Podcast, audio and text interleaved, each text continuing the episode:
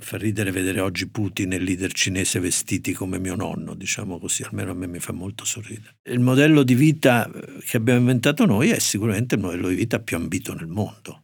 Questa è una grande forza. E anche il modello politico. Eh, questo non lo so. Il modello di vita sono sicuro, il modello politico non lo so se è il più ambito nel mondo. Mi piacerebbe pensarlo, ma non ci, metterei la, non ci scommetterei i miei soldi. Ecco. Potremmo dire che uno degli effetti più notevoli della guerra in Ucraina è la rinascita del concetto di Occidente. Non è facile dire esattamente che cos'è l'Occidente. Semplificando al massimo, potremmo dire che Occidente è un insieme di paesi, il cui nucleo storico è composto da Nord America e dall'Europa occidentale, che condividono alcuni valori di democrazia, difesa dei diritti personali e della libertà di mercato. Questo concetto, che è piuttosto fumoso e impalpabile, con l'inizio della guerra in Ucraina è diventato molto più concreto. È dal 2014, cioè dalla prima rivolta filoeuropeista, che il popolo ucraino combatte per cercare di avvicinarsi all'Europa e all'Occidente. E ora che con l'invasione della Russia la guerra è diventata una questione di vita o di morte, il concetto di Occidente non appare più così lontano e distante. Perfino la Nato, l'alleanza militare nord-atlantica, è più unita che mai, come abbiamo visto in una delle ultime puntate. Eppure l'Occidente, come concetto, come insieme di valori, ma anche nelle entità politiche e nei popoli che lo compongono, da tempo sta affrontando gravi crisi che sul lungo termine potrebbero mettere a repentaglio il suo modello. C'è la gravissima crisi demografica, con una popolazione in continuo invecchiamento e con governi incapaci di mettere in atto politiche migratorie lungimiranti. C'è la crisi politica, con il sistema liberal democratico che sembra sempre più in difficoltà ad adattarsi a una società che cambia molto rapidamente e dove gli autoritarismi sembrano avere risposte più facili, anche se non migliori. E quindi potremmo dire che l'Occidente si trova davanti a un bivio. La guerra in Ucraina ha dimostrato la sua importanza, ma al tempo stesso non ha frenato le sue difficoltà e i suoi problemi. La persona migliore per parlare di questo bivio è Andrea Graziosi, che è professore di storia contemporanea all'Università Federico II di Napoli e soprattutto è uno dei maggiori esperti italiani ed europei dello spazio ex sovietico. Al tempo stesso, Andrea Graziosi si occupa da molti anni anche di Occidente e ha di recente pubblicato un libro che parla appunto di tutti i problemi che abbiamo citato. È intitolato Occidenti e modernità ed è pubblicato dal Mulino. Con Graziosi cercheremo di fare entrambe le cose, parlare delle difficoltà e dei problemi dell'Occidente, ma anche del mondo nuovo e dell'Occidente nuovo, che uscirà dalla guerra in Ucraina. Questo è Globo è un podcast del Post con un'intervista a settimana sulle cose del mondo e io sono Eugenio Cau.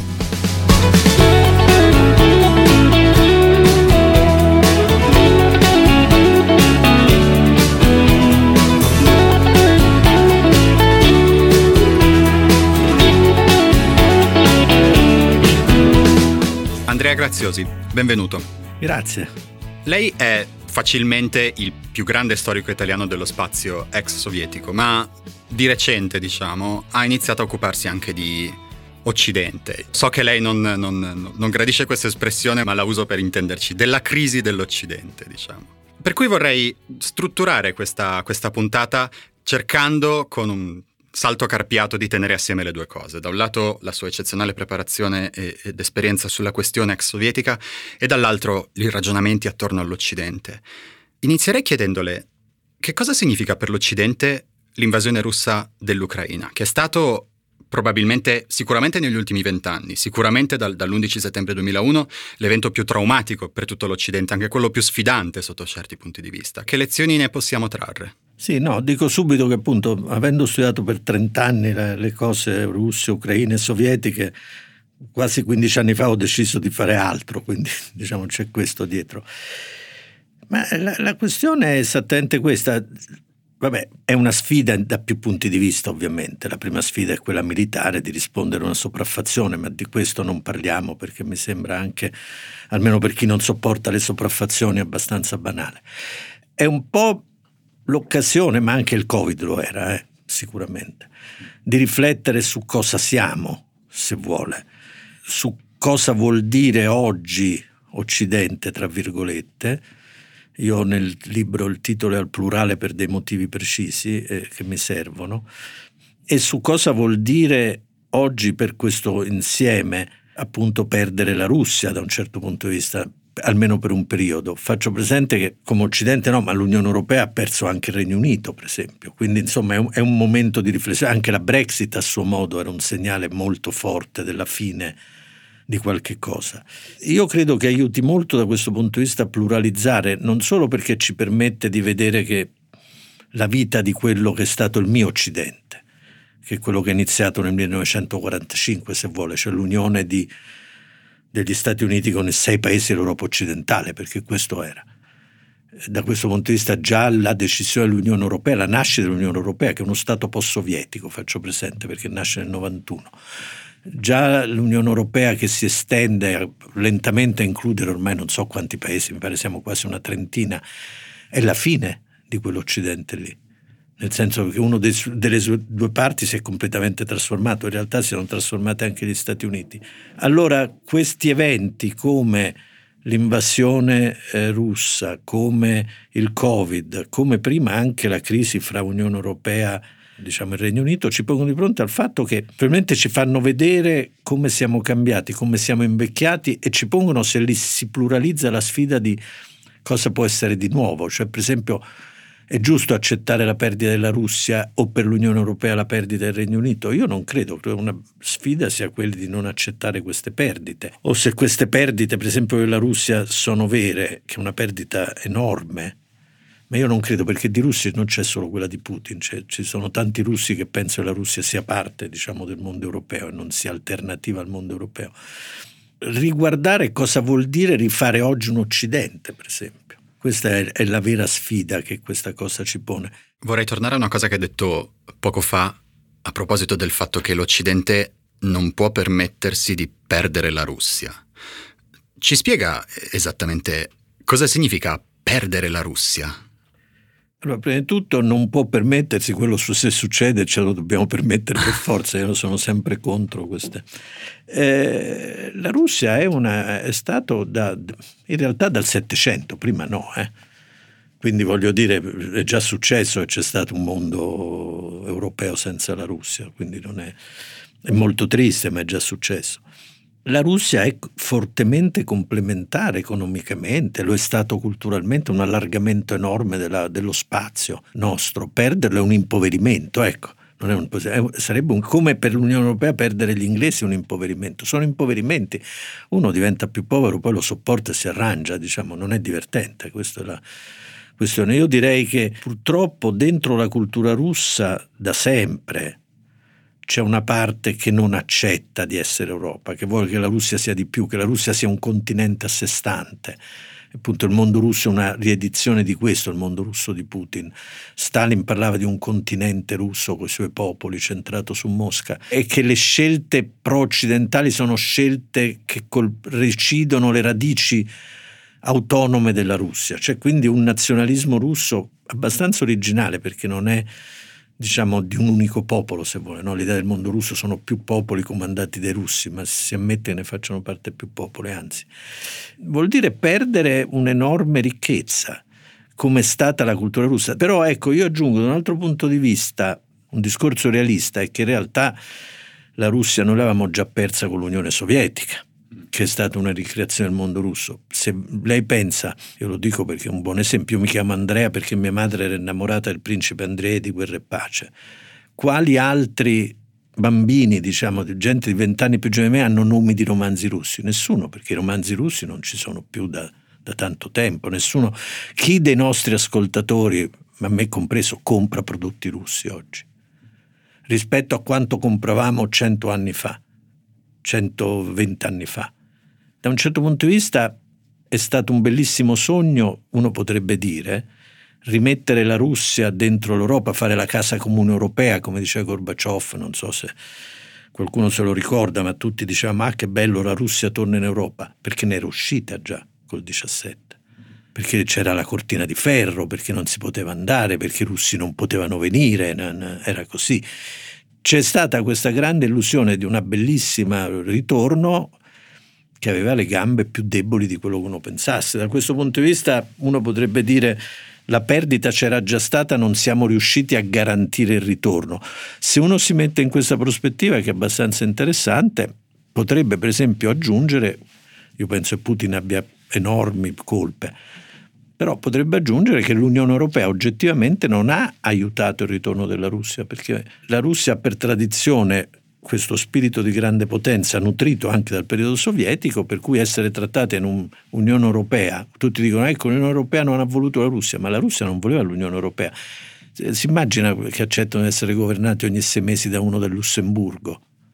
Cioè, da, da un punto di vista è impensabile, non sono ancora da questo punto di vista all'Ottocento delle grandi potenze europee. Quindi, ecco, una delle risposte a questo suo interrogativo è che da un certo punto di vista l'avevamo già persa e abbiamo avuto questo bel sogno che un po' si è realizzato che la potessimo riprendere. Perderla sarebbe davvero sarebbe una cosa molto triste di impoverimento gigantesco. Io confido che prima o poi, siccome di Russia come d'Italia ce n'è tante, venga fuori una Russia che gli piace di nuovo di stare in Europa. Ecco. Noi dovremmo stare attenti a, a rendere questo possibile. C'è però chi dice che la Russia non sia assimilabile non sia compatibile. Se, lei, lei, lo sa meglio di me, però se va soprattutto nei paesi del, dell'Europa dell'Est che hanno subito la, l'occupazione, la repressione russa, soprattutto i paesi baltici per esempio, ma anche la Polonia, l'Ungheria, loro dicono noi con i russi non ci vogliamo più avere niente a che fare, perché siamo stati dominati da loro, sappiamo cosa vuol dire essere dominati da loro e la Russia, se deve succedere qualcosa, deve essere smembrata. Io ho sentito tante persone in Lituania, sì, per esempio, dire cose del genere. Sì, però lei deve anche qui far, far fare lo storico aiuta. Dopo il 45 i tedeschi non li voleva proprio più nessuno. Ne hanno espulsi 12 milioni, ne hanno ammazzati mi pare un paio di milioni nell'espulsione. Cioè voglio dire, è chiaro che eh, se un governo, prima di tutto io sono contrario a ragionare per categorie collettive tipo i russi, il popolo russo, fra i russi c'è tanta gente per bene e tanta gente per male come fra gli italiani. Verissimo. C'hanno un governo abbastanza molto per male attualmente, come l'abbiamo avuto anche noi e i tedeschi l'hanno avuto ancora più per male, almeno fino adesso.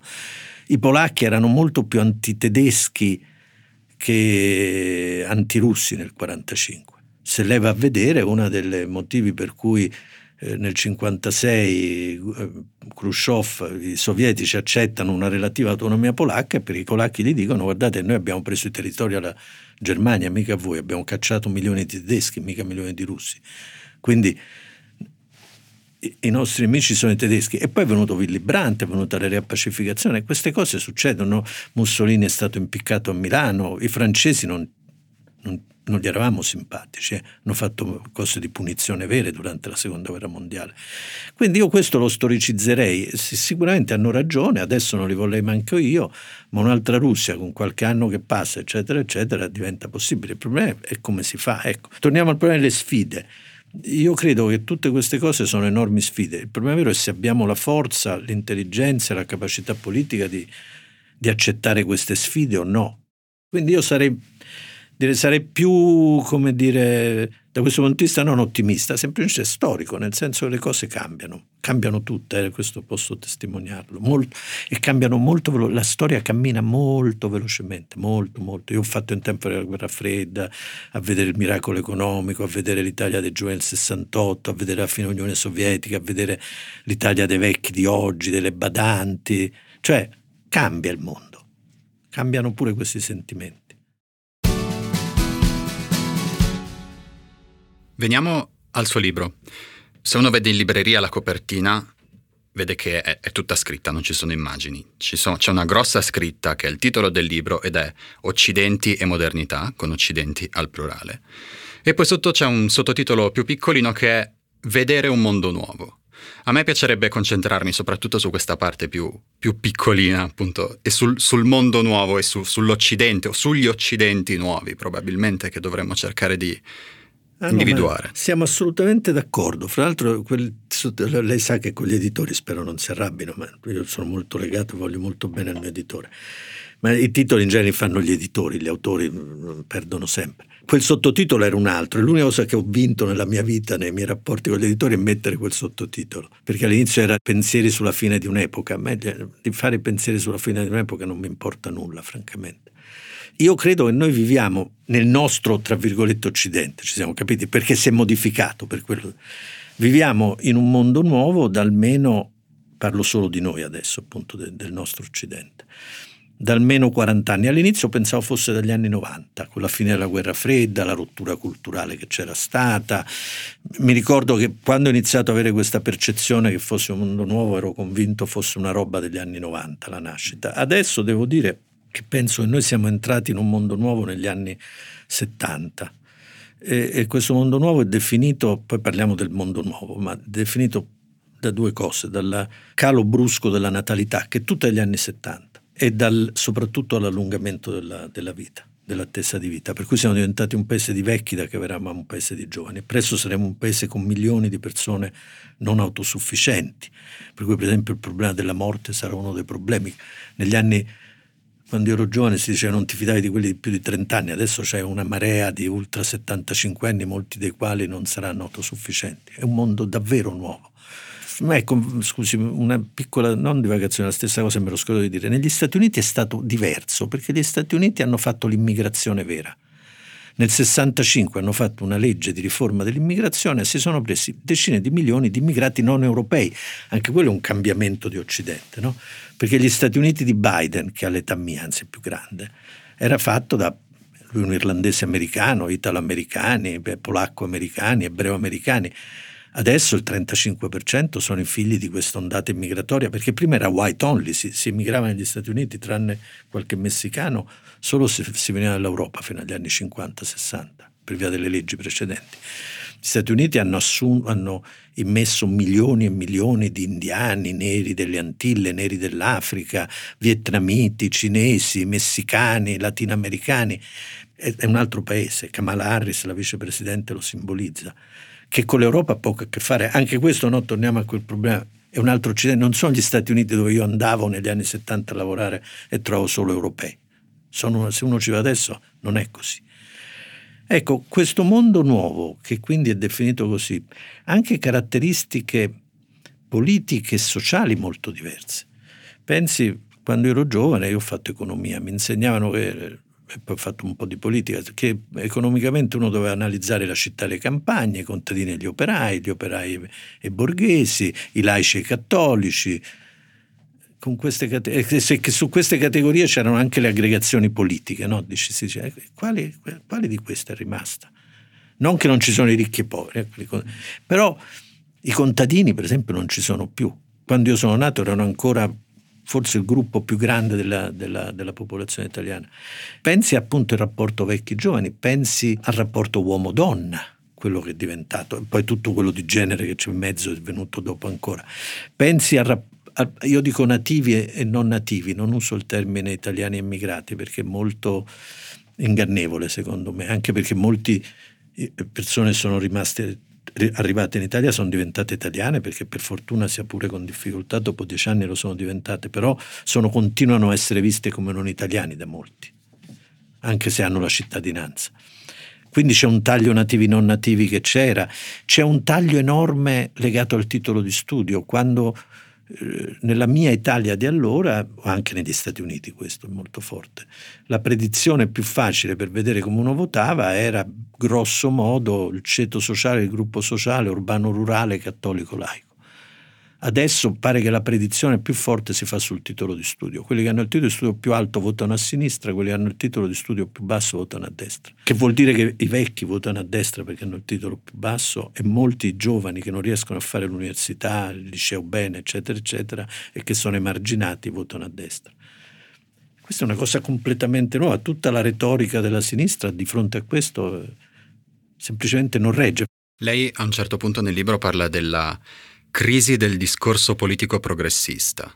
Sì, è questo. Prendiamo la categoria di merito, che forse è la più interessante. Il merito è stato inventato nel Settecento dagli illuministi anglo-francesi americani contro il privilegio. Io voglio il merito perché così colpisco il privilegio e giustamente la società è gestita dalle persone più capaci. Quindi è un discorso progressista aperto che rompeva e apriva. Perché secondo me più, il concetto più importante è l'apertura alla fine. Quando, allora nessuno studiava, no? Non c'era l'istruzione matematica, all'università ci andava solo la iperelite, non ci andava nessuno. Oggi il merito vuol dire che tu, tranne i grandi ricchi, continuano a esistere, ma sono veramente pochi ormai, La massa è la gente con un buono stipendio, la gente che è andata all'università, ha studiato, fa il medico, l'avvocato, l'ingegnere, il tecnico del suono, il, che sa fare delle cose, perché aveva le capacità intellettuali, privilegio anche familiare, ma non, non, è l'unica cosa, perché sennò saremmo ancora al 1700 con i nobili, siamo sempre i figli dei, dei ricchi, no? C'è milioni di persone che, che vanno nelle università, si sono laureate, fanno le cose. E il merito oggi rischia di diventare il contrario, rischia di diventare una chiusura torniamo al discorso degli emarginati che dicono io non ce la faccio. Cioè io, io che ho studiato, eh, sono quello che mi merito quello che ho e quello che non ha studiato si merita che non, quello che non può fare? Cioè, guardi, è un ribaltamento. Allora che faccio?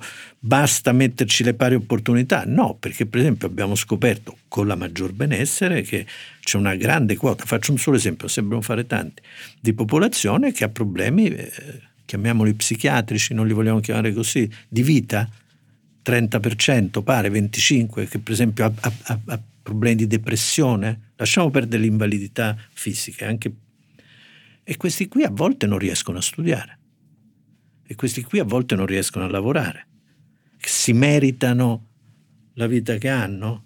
Quindi voglio dire, ho fatto solo due esempi, è, è un problema vero. Posso fare un altro esempio di questo mondo nuovo, è quello nativi non nativi poi l'ultimo lo faccio sui vecchi. Nativi non nativi eh, vuol dire che in realtà noi continuiamo prima di tutto a non considerare nativi quelli che magari hanno pure preso la cittadinanza, ma soprattutto vivi in una società che si è pluralizzata abbastanza. Ma una società plurale, come sanno tutti quelli che studiano queste cose, è una società più difficilmente democratica di una società omogenea. È molto più difficile organizzare una società democratica quando c'è una pluralità di fedi, di lingue, di, di discendenze vere o supposte, ma anche se fossero inventate non cambia assolutamente niente. Anche se le discendenze, quello che conta ormai l'abbiamo imparato sono le narrazioni più della realtà, fino a che la realtà non ti arriva addosso col virus, diciamo, o coi carri armati, allora la realtà torna a contare. Ma fino ad allora eh, sono le narrazioni è una società in cui c'è questa pluralità è molto difficile da gestire. E secondo me, con questo finisco l'ultimo esempio, sempre sulla crisi della sinistra, è una società così, noi siamo abituati a pensare che è una società in progresso in cui pesano i giovani, in cui la novità porta il bene, diciamo quindi la sinistra gode di un favore naturale viene il dubbio che in una società fatta così, nativi non nativi, vecchi, eccetera, eccetera, ci sia un bacino conservatore da maneggiare di tipo non, completamente nuovo. Perché una volta i conservatori erano quelli che avevano i privilegi, no?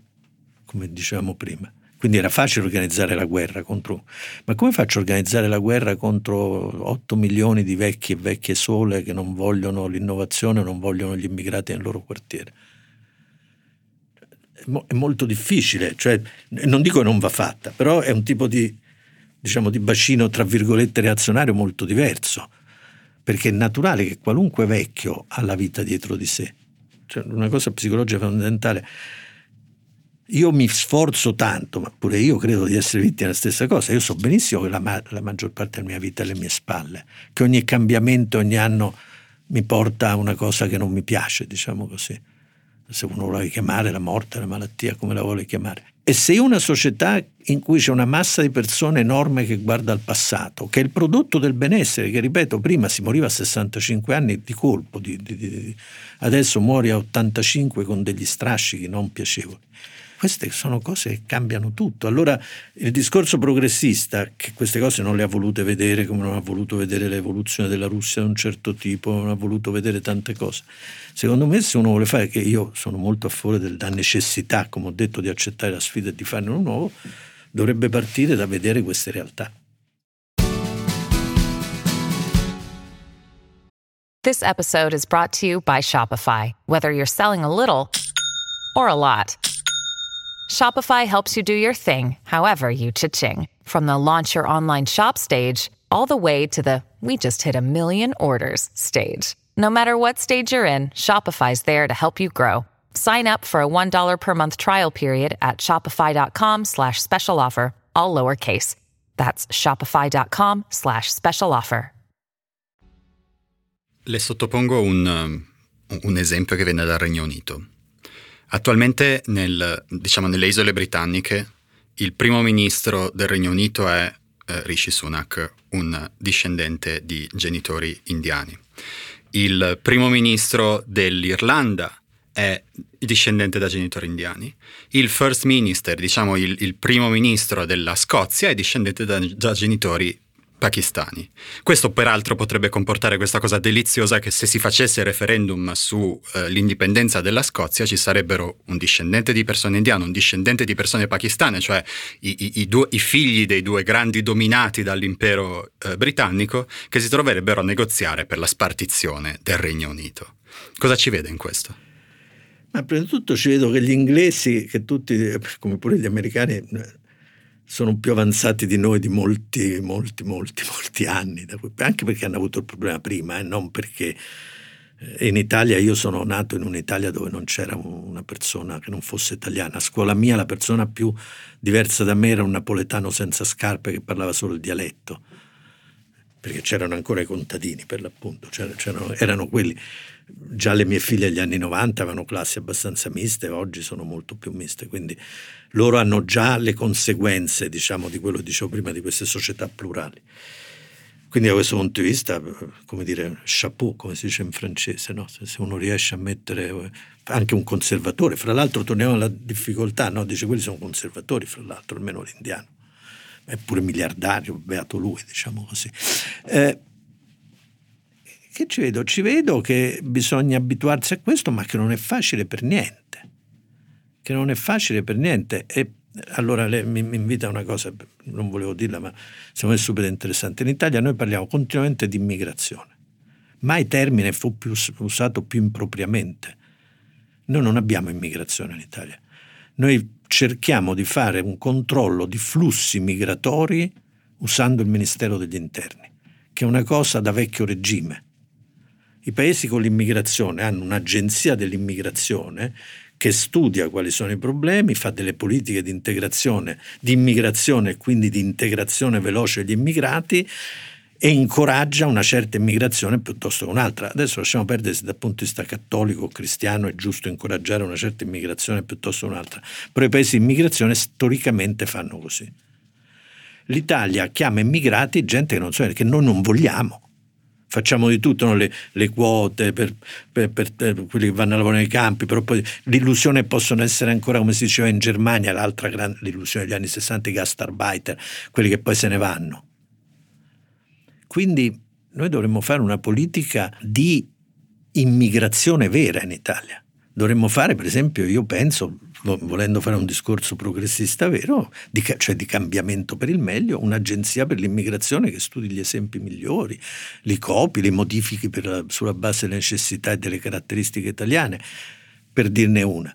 Eh, che studi, per esempio, perché questo è vero, che gli immigrati che arrivano, siccome tutti sanno che gli immigrati sono una parte molto attiva della popolazione, perché per immigrare bisogna avere coraggio, risorse, età, energia, un po' di soldi, quindi quando arrivano si danno molto da fare, giustamente, e molto spesso mettono prima in crisi, certo non me che faccio il professore universitario, ma quelli che occupano i gradini più bassi della gerarchia sociale italiana. Quindi torniamo a un bacino reazionario nuovo. Quelli che sentono gli immigrati come minaccia, basta vedere quello che succede con le case popolari, sono quelli che sono i gradini più bassi, che spesso sono quelli che non hanno studiato, torniamo a quei discorsi lì. Quindi è, è, pure questo richiederebbe un cambiamento di, di paradigma molto molto forte. L'altra cosa ovviamente, lo dico perché lei non me l'ha chiesto ma se ne parla tanto attualmente, dice no ma tanto noi adesso facciamo una politica di natalità e facciamo aumentare gli italiani, ma questo è una, dire, un pio desiderio, sarebbe molto bello ma non funziona. Cioè sicuramente lei non so se conosce i numeri, ma in Italia fanno, le donne fanno 1,2-1,3 figli, le donne fertili, che vuol dire che una donna fertile dovrebbe fare 2,2 per avere un equilibrio. Quindi noi siamo in una situazione drammatica. In, in Corea del Sud sono a 0,84 per capirci, cioè Corea del Sud è destinata a una catastrofe. I due paesi in, Italia, in Europa che stanno meglio sono la Francia e la Svezia che fanno queste politiche da la Francia almeno formalmente dal 1939. La Svezia ha inventato il welfare negli anni 30 per questo motivo, per rimediare alla scarsa fertilità, alle scarse nascite.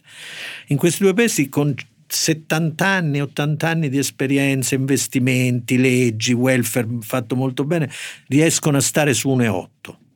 Comunque, anche, quindi, anche se noi riuscissimo a vincere fra 20 anni arrivare a 1,8, avremmo comunque bisogno di milioni di immigrati per capirci. Quindi eh, il problema ha due corni, diciamo, non, non c'è niente da fare.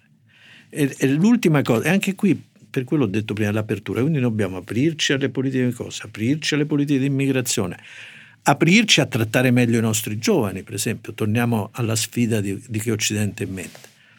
Cioè io penso che l'Italia, per esempio, una riflessione su come sono stati trattati i giovani in Italia durante il Covid la dovrebbe fare. Siamo il paese che ha chiuso di più le scuole?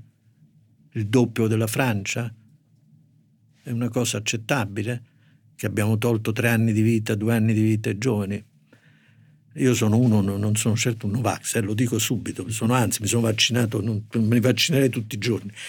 Però una cosa è quella, una cosa è mettere sulla bilancia e vedere anche gli interessi dei giovani, penso io per esempio. Allora aprirsi anche agli interessi dei giovani. Aprirsi l'ultima cosa, ma questa è l'immigrazione, ma non solo, al mondo nuovo. Perché quello che noi abbiamo vissuto negli anni, diciamo, 50-60, e abbiamo voluto continuare a debito negli anni 70 e 80. Lo sta vivendo l'Africa oggi, per esempio, l'India. Vogliamo approfittare di questo? Vogliamo aprirci a questo? Pure questa è una sfida, come una sfida cercare di immaginare un mondo a cerchi in cui riesci a, rimettere dentro per un'altra Russia o con cui riesci di nuovo a parlare con il Regno Unito. Cioè, secondo me l'idea è quella di immaginarsi cose nuove che riescono a mettere dentro il massimo possibile delle novità nel modo meno doloroso possibile, sapendo che eh, le cose senza dolore non ci sono quando uno fa gli innesti. Questo uno lo dovrebbe sapere. Una cosa che io trovo interessante e, che forse questo esempio di cui abbiamo parlato del, del, del Regno Unito ci aiuta a, a comprendere meglio, è che l'Occidente, e con Occidente qui possiamo intendere l'insieme dei valori liberal-democratici. È una definizione molto generica, ma diciamo che ci aiuta a, a mettere un punto. Questo modello, questi valori, nonostante tutte le crisi, nonostante tutti i problemi, nonostante tutti gli affaticamenti, è un modello ancora eccezionalmente attrattivo. Nel senso è vero che l'Occidente sta invecchiando, è vero che l'Occidente sta combattendo con i problemi di un'integrazione faticosa da fare bene, con il problema demografico, con una società che forse si muove troppo rapidamente. E però al tempo stesso, soprattutto forse fuori dai confini tradizionali dell'Occidente, cioè fuori da, quel, da quel, quel gruppo di paesi formato da Nord America ed Europa, il modello occidentale è ancora molto attrattivo, molto ricercato. Anzitutto dall'Ucraina, nel senso che di fatto la guerra in Ucraina è anche una guerra per consentire al popolo ucraino di adottare il modello politico e di sviluppo occidentale. Ma poi se penso soltanto agli ultimi cinque anni, ci sono state proteste, manifestazioni, rivoluzioni per la democrazia in Sudan, in Thailandia, in Myanmar, a Hong Kong. E ora la maggior parte di queste sono fallite, il che ci potrebbe dire tutta una serie di altre cose. Però intanto non è una testimonianza del fatto che il modello occidentale è ancora vivo, allora, torniamo prima di tutto a declinarlo al plurale, nel senso che l'Occidente, io accetto la sua definizione, visto come... Però l'Occidente mio non ha niente a che vedere con quello dell'Ottocento, con quello anglo-francese dell'illuminismo, con quello del Rinascimento italiano o con quello di Aristotele, no? Sono molto diversi, mm-hmm. proprio altre cose.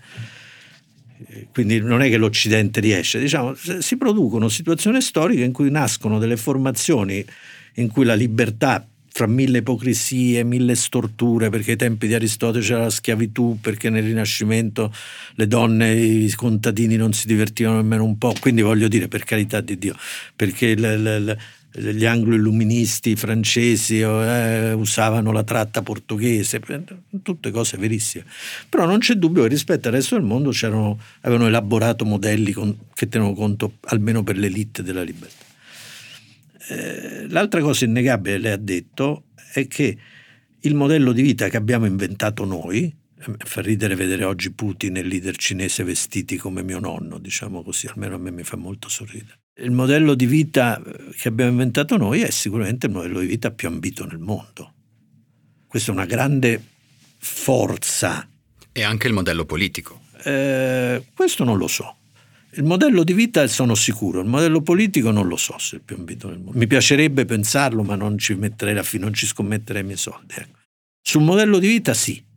Dopodiché questo non è mica tanto semplice, perché per esempio è molto facile dire, a parte che noi ci stiamo opponendo a dividerlo con gli altri spesso, no? con le politiche migratorie per esempio che non facciamo. È molto facile immaginare in quei paesi che questo modello è stato reso possibile dal loro sfruttamento. Io non ci credo, eh. cioè sicuramente in parte è vero, ma non credo che sia stata la fonte principale del benessere sia stato lo sfruttamento dell'Africa, per esempio. Personalmente credo di poter, che sia dimostrabile che c'è stato sicuramente orrendo sfruttamento, orrendo razzismo, ma che l'Occidente ha fatto i soldi con la tecnologia, con le invenzioni, con le, la massa dei soldi li ha fatti così, diciamo con il suo primo boom della popolazione, ne faccio presente nel mondo in cui sono nato io, l'Europa aveva il doppio degli abitanti dell'Africa. Quindi anche dal punto di vista quantitativo erano più importanti loro, diciamo. I nostri contadini erano i nostri veri neri, tra virgolette, diciamo. Loro sì che erano sfruttati, si facevano i soldi sui contadini, diciamo. Anche di più, in Africa non, allora c'era poca gente. È il modello più ambito, però questo vuol dire anche che c'è molta invidia, perché se invidia, tra virgolette, nel senso dice ma perché loro sì e noi no? Questo è giusto, fra l'altro, lo, lo, desideri. Per esempio, io penso oggi in Tunisia, dove pare ci sia una situazione disastrosa, pare, si dice che pure io se fossi tunisino vorrei andarmene eh, e non vengo preso. Mi tocca fare questi viaggi terrificanti e poi mi, pure dire che è colpa degli scafisti, no? Cioè, io trovo queste cose insopportabili. Pare che io mi metto con i miei figli su una barca perché c'è uno scafista e si approfitta di me. Non sono io che cerco in tutti i modi di portarmi giustamente in un posto migliore, no? Come lei ha detto, perché ambito. Eh, quindi io direi così, che siamo ancora più ambiti, che è una grande forza, ma è anche una grande debolezza, perché è, è, è motivo di, dire, di, di risentimento, può essere motivo di risentimento. E il modello politico? Il modello politico non è così. Il, il, cosa politica? Questa è l'ultima cosa molto interessante. Noi, io penso, noi abbiamo avuto tre modelli politici nella nostra modernità occidentale, quella diciamo che nasce con le due rivoluzioni, quella classica. Quali sono le due rivoluzioni? Quella americana e quella francese, no? Sono, si fa risalire lì le due, il cambiamento, chiaro che preparato nella storia nulla nasce, no? Cioè, cioè, uno può arrivare sempre ad Adamo e Eva, però grosso modo è giusto trovare delle, dei tagli e quindi un taglio è quello. La rivoluzione industriale, anzi sono tre, la rivoluzione industriale, la rivoluzione francese e quella inglese, che si accompagnano al cambiamento demografico per cui l'Europa diventa il posto del primo boom della popolazione per cui la gente migra, no? i grandi emigrati erano europei allora. Beh, I tre modelli politici sono stati quello dei militari, di cui non parla mai nessuno, però l'ha inventato Napoleone, giunte militari ce ne state tante, non ne parliamo, però per tenere presente che è esistito pure il modello delle giunte militari nella, nella nostra storia, diciamo, i colonnelli, i generali, quello che vuole lei. Poi c'è stato un altro modello di cui pure non parliamo, però è stato un modello molto importante, è stato quello delle avanguardie delle masse dei partiti che guidavano il popolo alla conquista del socialismo, della nazione, della razza, di quello che vuole lei, ma diciamo di avanguardie organizzate che si ponevano il problema di guidare. Perché se no uno pensa siamo sempre stati buoni, no. Eh, il fascismo non, eh, era il, fascismo, il, nazionalismo integrale di tanti paesi, anche in Ucraina c'è un pezzo di storia legata al nazionalismo integrale, ma c'era la Francia, c'era l'Irlanda, non erano belle, erano queste idee di avanguardia organizzate che guidavano le masse a conquistare qualcosa. Il modello che alla fine si è affermato, per grazia di Dio, è quello non democratico ma liberal democratico, perché quello democratico, se lei chiede in Cina o in Russia, dicono di avere un regime democratico. Cioè che diciamo, non è che le masse comandano, cioè chi, chi ha più voti vince sempre, ci sono delle cose che non si toccano, che sono libertà. E questo modello qui se lei chiedeva a qualunque scienziato politico, diciamo da Aristotele fino a Montesquieu, se si poteva fare un modello così, tutti si mettevano a ridere, perché dicevano la democrazia diventa demagogia, esplode tutto. Non si può fare. La cosa straordinaria è che a partire da circa da metà del Settecento, quando Montesquieu ha scritto l'ultima grande opera in cui si diceva che non si poteva fare. Ha funzionato. Allora è lecito chiedersi se questa cosa è legata al progresso di cui parlavamo, cioè l'aumento del benessere, per cui tu avevi un sistema liberal democratico in cui il rapporto avanguardie-masse non era mediato dall'ideologia, ma era mediato dal fatto che i tuoi rappresentanti, magari dopo qualche sciopero, qualche protesta, qualche manifestazione, qualche taglio di testa, ogni tanto facevano le leggi che ti davano qualche cosa. E queste leggi, per esempio la costruzione dello Stato sociale, per dirne una, e queste leggi eh, erano, come dire, permesse dal fatto che c'era, c'era più da dare. Ecco, io direi che sicuramente la liberal democrazia è stata legata al progresso e all'aumento del benessere. Noi, anche a, a, causa dell'invecchiamento, oltre che a causa della decolonizzazione, la perdita dei privilegi, tutte cose vere, eh, perché nessuno si augura, è giusto che siano finite. Però una popolazione di vecchi, non autosufficienti o pensionati, gigantesca e pochi giovani, si riesce a dare di più? No, tant'è vero che se lei ci riflette le riforme hanno cambiato senso, no? fino agli anni 90 tutti volevano le riforme, dagli anni 90 hanno tutti imparato che se si fa la riforma come Macron in Francia ci perdi qualche cosa. Allora riesce la democrazia, o in particolare la liberal democrazia, a convivere con le aspettative decrescenti? Questo è un bel quesito, lei mi ha posto. Io, io penso, probabilmente no, ecco, non vorrei prima ero sempre ottimista. Cioè. Allora il problema vero è che, ed è il motivo per cui non si può non fare niente, è che bisogna organizzare le cose in modo magari non il grande miracolo come allora, che una, prendere il miracolo come parametro delle nostre ambizioni è sempre esagerato, no? dice che vuoi, vuoi, tornare al miracolo, ma se era un miracolo meglio che non ci pensi, miracolo economico dico per dire ma per esempio fare in modo, fare tutto quello che si può per avere una piccola crescita economica e permette di avere un minimo di benessere da distribuire a chi ne ha più bisogno, secondo me, e allora lì per quello bisogna fare la politica per la natalità, la politica per l'immigrazione, la politica per la scienza e la tecnica, la politica per avere l'università migliore possibile, la politica per fare sì che i giovani abbiano l'istruzione migliore possibile, la politica perché le donne possano partecipare in pieno, perché i nuovi immigrati siano integrati nella maniera più veloce possibile eh, ecco, la metterei così, da un certo punto di vista ci convengono anche perché sono la precondizione per avere quel minimo di crescita economica che serve a mantenere una liberal democrazia funzionante. Ecco, se vuole. Come finirà la guerra in Ucraina? Beh, questo è difficile dire. Se lei dice come vorrei io che vince l'Ucraina, Putin cade, rinasce la Russia democratica, questo, questo togliamolo. Cioè, no, può succedere. Le guerre finiscono quando c'è uno che vince e uno che perde oppure quando tutti e due si consumano talmente tanto che sono costretti a fare un armistizio, poi dura 40 anni, in 40 anni cambia tutto e si spera che poi alla fine si trovi il modo di tornare a mettersi d'accordo. Magari invece no, perché, perché viene Hitler che rifà la guerra vent'anni dopo. No? La, la, la, Versailles, la, pace, il trattato dopo la prima guerra mondiale è stata presentata come un armistizio dai tedeschi, da una parte dei tedeschi. Perché noi avevamo perso, eravamo logorati, e poi ci siamo ripresi e ci abbiamo riprovato. In Corea invece va avanti ormai da 70 anni e, prima o poi magari cambia tutto.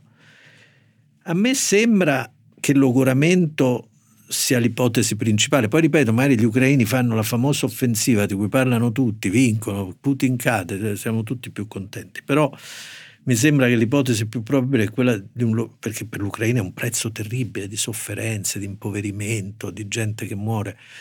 Eh, si potrebbe pensare, diciamo, queste cose attuali. Della... Io pensavo sarebbe successo già l'anno scorso, quindi mi sbagliavo. Eh? Perché Putin è particolarmente matto, diciamo, da, da un certo punto di vista, o ideologico, meglio dire tutti quelli ideologici sono ciechi alla realtà. Eh, si potrebbe pensare a un esaurimento che porta a un certo punto a delle forme di trattative per arrivare a un armistizio. Questo si potrebbe pensare. Per farlo bisogna che la Cina si convinca davvero che non le conviene, perché prendiamoci chiaro, la Cina ha una convenienza a prendersi la Russia gigantesca, come noi lo prendiamo, loro prendono.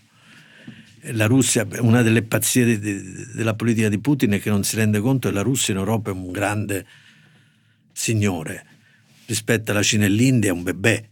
quindi voglio dire si mette nelle mani di gente che... Eh, la Cina avere un paese di 140 milioni di persone, l'India e la Cina hanno un miliardo e mezzo di abitanti l'una, però che ha grandi estensioni, grandi risorse materiali, grandi materie prime, è una tale convenienza che possono continuare a sostenerlo, la Cina più dell'India naturalmente. E, e che Occidente uscirà dalla guerra in Ucraina? Nel senso, il ritorno della guerra nel, nel, cuore dell'Europa ha cambiato un sacco di cose. L'aumento delle spese militari, il, la, la, fine della dipendenza energetica nei confronti della Russia, il, il rafforzamento temporaneo o permanente, non lo sappiamo, del, de, dell'asse atlantico fra, fra Stati Uniti ed Europa. Che Occidente uscirà? Ma io direi la prima cosa positiva è che siamo riusciti a liberarsi da una dipendenza energetica con una facilità che nessuno di noi avrebbe predetto, che questo vuol dire che la realtà è manipolabile. E questo uno no, se me, ci avessero detto, se noi avessimo fatto questo podcast un altro fa, detto, ah che catastrofe.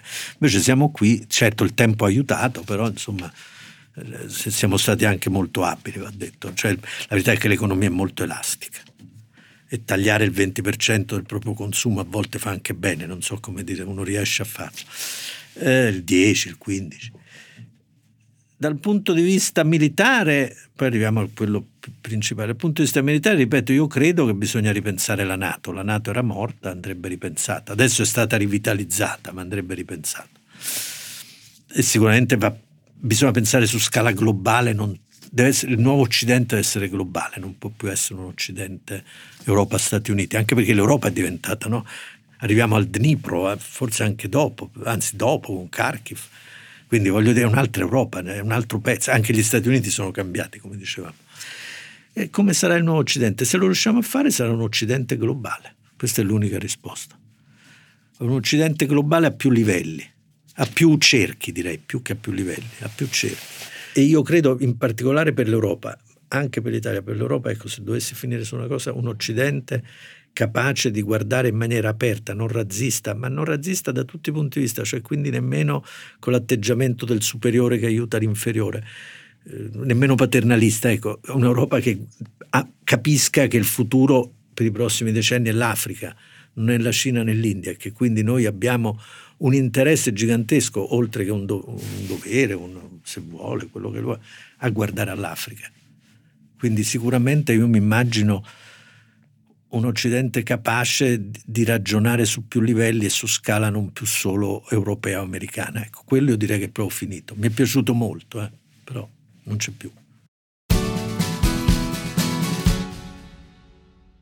Prima di arrivare ai consigli, vi ricordo che la mail di Globo è globo.it. Vi ricordo che potete attivare le notifiche sull'app del Post o sulle app da cui ascoltate i vostri podcast per riceverne una tutti i mercoledì quando esce Globo. E vi ricordo che potete consigliare Globo alle persone a cui pensate potrebbe piacere.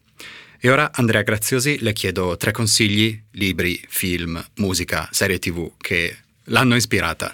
Sì, io ho fatto delle, dei doppioni, ma vediamo se però è un po' complicato, vi spiego perché. Allora, prima di tutto due film che servono un po', cioè, sono contento abbiamo finito in quel modo a capire. Uno, il primo film è questo dei Fableman, questo di Spielberg, che non ha avuto successo, ma che fa vedere che l'Occidente è stata anche una cosa, tra virgolette, molto carina, si dice così, che non è solo un mondo di... L'altro film che io invito a vedere insieme subito dopo, che è come ci vedono gli altri, è questo film Telugu che va molto forte attualmente, che si chiama RRR. Basta vedersi i primi dieci minuti per capire come ci vedono, poi uno lo confronta e Febelman dice ma io che, che c'entro? Secondo me è un esercizio eh, non banale in relativizzazione. Ecco, consiglierei la visione di questi due film. Eh, I libri è un po' un problema perché eh, l'Italia non traduce più tanti libri soprattutto traduce libri sulle... no, ne traduce tantissimi, ma traduce libri inglesi, americani. I grandi libri scritti sulla storia dell'India, la storia della Cina, che mi sarebbe piaciuto consigliare, non vengono tradotti per esempio un bel libro sulla storia della Cina, io, lo, io, ho rapporti, lo confesso, con molti editori, ho rotto le scatole, traducete la storia della rivoluzione culturale, traducete la storia dell'India dopo Gandhi. E loro dicono sì, è molto bello, ma nessuno se la compra. Quindi fanno l'ennesimo libro sul fascismo, sul nazismo, sui campi concentrati. Eh vabbè, è così. Quindi io però consiglierei Vita e Destino di Grossman, visto che abbiamo parlato di, che è molto bello, molti l'avranno letto, ma è davvero bello parla di una fine e di un inizio, quindi fa vedere. E l'altro che consiglierei, che è un libro a me non piace, però che è un libro che profetico a suo modo, è quello della cultura del narcisismo di Lash degli anni 70, uscito negli anni 70. Lui era molto antipatico, era un conservatore di sinistra terribile, però è un libro che è pieno di, nella sua pazzia, secondo me, nella sua anche antipatia, è, pieno di visioni. Però io ho dovuto prendere quelli italiani. Se dovessi scegliere un libro inglese, consiglierei un libro del capo del censimento americano che si chiama Pruitt, eh, uno che è stato capo a lungo dell'ufficio del censimento americano, che si chiama What is your race? Qual è la tua razza? col punto interrogativo, che è una delle domande del censimento americano. Siccome da noi c'è il tabù della razza, è molto interessante vedere, sapete in Brasile si chiede qual è il tuo colore, mm-hmm. e visto che stiamo andando in un mondo aperto plurale, andare in contatto con cosa vuol dire vivere in una società con i colori diversi, secondo me è una buona eh, esperienza. Per la musica eh, consiglierei due cose, serie tv abbiamo detto sulle fini, però fini belle, quindi che possono aprire, che però convincono secondo me che quando uno finisce deve fare in modo di presentare le cose migliori, così chi viene dopo prende le cose buone, perché non è che lo decidiamo noi quello che prendono. Sono i quattro leader di Strauss, gli ultimi quattro leader di Strauss, di Richard Strauss, che è sicuramente una figura eh, discutibile, ma sono bellissimi, e sono la fine di quella della Germania, sono scritti subito dopo la seconda guerra mondiale.